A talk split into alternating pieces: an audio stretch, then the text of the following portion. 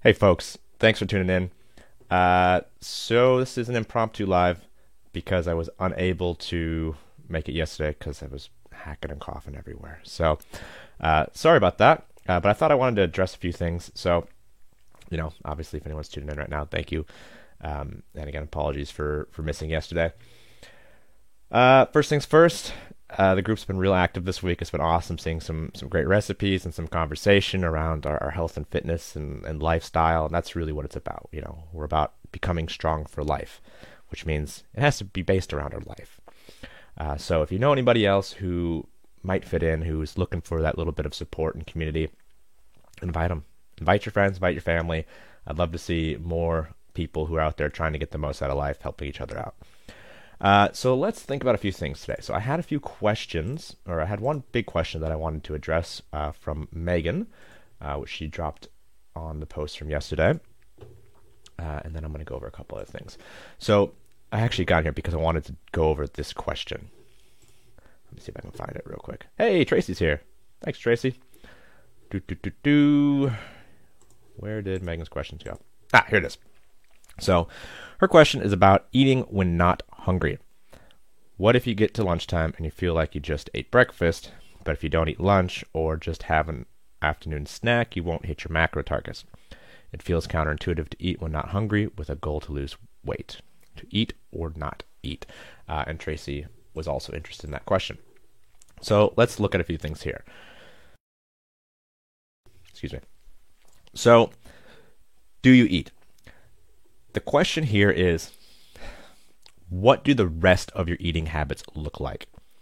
Do you eat breakfast and then not eat lunch and then eat a really late dinner and then find after dinner before you go to bed you want to eat every sweet and sugary thing in the cup uh, the cupboard and then your weekends have a similar flow where you feel like you're not eating anything during the week and then you eat 5 days worth of food over Saturday and Sunday like that is a very common eating pattern and it's because generally you're not being nourished during the day and so one of the things you have to do, like with workout, working out and exercise, it takes time to get to the point where our body's like, oh, I need this.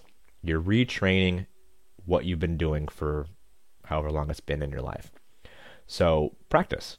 If you eat breakfast and you get to lunch, well, what time was breakfast? What did you eat? And then what time's lunch supposed to be? Uh, so you get to a time when you think you're supposed to eat and you're not really hungry. Just get your protein in eat your protein, get your protein snack, whatever that is, whether that's uh, cottage cheese, yogurt, uh, chicken, fish, eggs, tuna, whatever you like. Get your protein snack in because you got to get your protein goals. And that will help train your body to feel nourished and get used to eating when it's supposed to eat. Because generally speaking, our eating habits are not great. Like what we eat, how much we eat, when we eat, uh, tends to be not dictated by what we need, it's convenience. Uh, Tracy says, uh, You're never hungry in the morning, starving in the afternoon. Well, you know, that's not uncommon. Uh, we need to find new habits then that support us feeling nourished throughout the day. So when you get up, you don't have to eat a lot. Just get in 20, 30 grams of protein. Smoothie, protein shake. Um, what did I do this morning?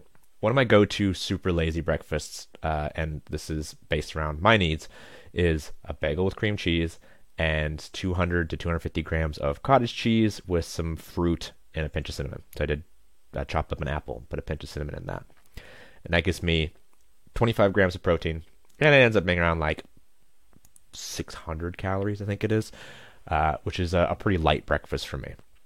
If I eat a big breakfast, it's you know about a 1,000 calories, 800 to a 1,000 calories. Um, so if I'm lazy, need something quick, you know, the proteins first. Get that in, and that will help regulate your blood sugar and keep your energy levels where they need to be. Uh, and it will also start training your body to eat more regularly. And then I guess the question is begged why do we need to eat more regularly? We need to eat more regularly so that we have more opportunities to fuel and nourish ourselves for what we want to get out of life. So the biggest difficulty I see when people are unable to get the protein requirements in is they don't eat enough. They're like, "Oh, I only eat one meal a day and I can't get 120 grams of protein." And it's like, "Well, there's your problem."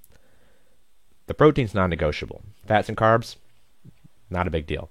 You have to get your protein in because that's what your body is made out of.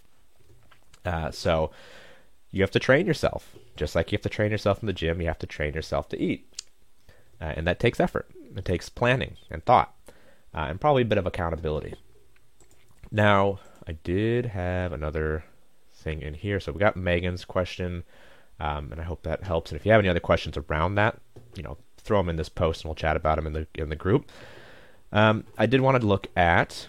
Well, we had a bunch of great recipes in here this week. Uh, Abby's lemon cheesecake protein things look awesome. Now, the big conversation the big conversation started this week was how do you stay focused and committed to your fitness goals? Uh, and that's a hard one. You know, majority of people are like, I know my why. Uh, I know my why, and commitment is an option. It's just what you do. It's like, you know, how committed do you have to be to brush your teeth? Most people do pretty good with that because it's just what they do. Having an accountability buddy or coach uh, is also a good solution. Obviously, that will take a lot of the stress and decision making fatigue out of the, the situation. Uh, and a few people haven't been able to stay on track. Actually, a fair few people. And so it's like, okay, well, what aren't they doing that the other people are doing? And so understanding your why, deep diving into that, and finding an accountability partner are really key.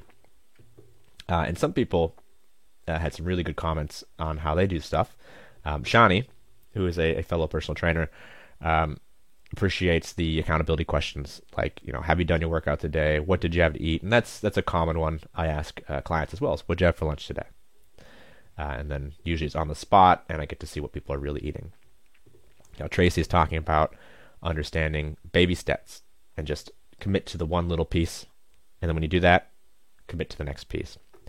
Um, luckily we got you know messy essie who's uh, totally addicted to the process, which is which is great. It's actually a rarity though. A lot of people don't have that innate addiction. We're not all David Goggins, so we have to create systems to keep focused and to stay accountable. Um, you know, vision boards is one that I've been talking around, uh, talking about quite a bit with people. Is if you're real visually oriented, you know, create a collage or a, a picture or a whatever you'd like, a statue but create a vision board, create something that you can look at every day that is a visual representation of what you're working towards, where you want to be at the end of whatever your timeline is. You look at that and you go, ah, that's the focus. A point of focus outside yourself that you can look at each day. Uh, and Beck had a cool one that she uses with her uh, voice coach clients.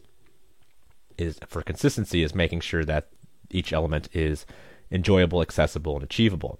So, if possible, we want to be enjoying what we do, make it as fun as possible.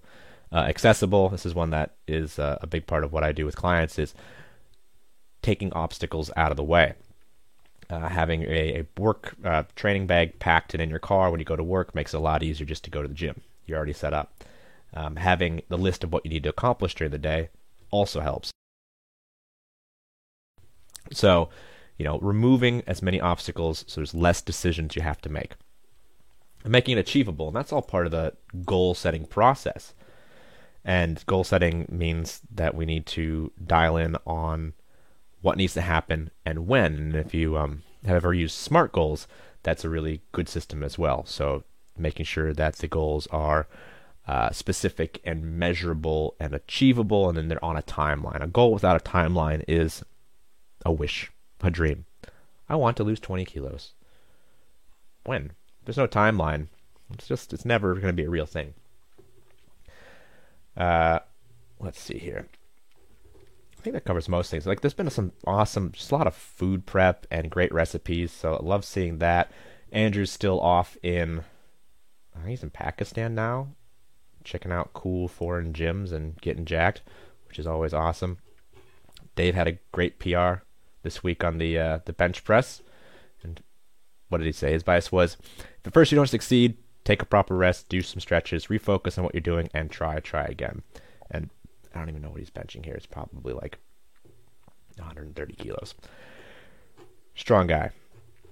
Anyway, folks, thank you very much uh, for all the good conversation this week, and it's awesome uh, to see everyone out there helping each other and being supportive and working towards your goals, and ultimately you know what you're doing is you're taking responsibility for what you want out of life.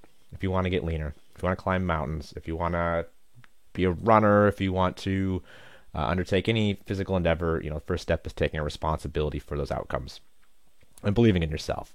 Uh, and you know, bringing that into the Become Strong for Life group is how we build that support and community support. So thanks for that. Uh, appreciate everyone sharing. Andrew, of course, gets a shout out this week for his, his awesome foreign gym posts, and uh, shout out to Dave for sharing his bench press, which was awesome. Uh, and if you have any questions or really want to dive deep into these things, throw it in the group, or if you have some stuff that you might not want to put out to the public, feel free to reach out. Uh, and I'm, you know, I'm always happy to chat. All right. Enjoy your week.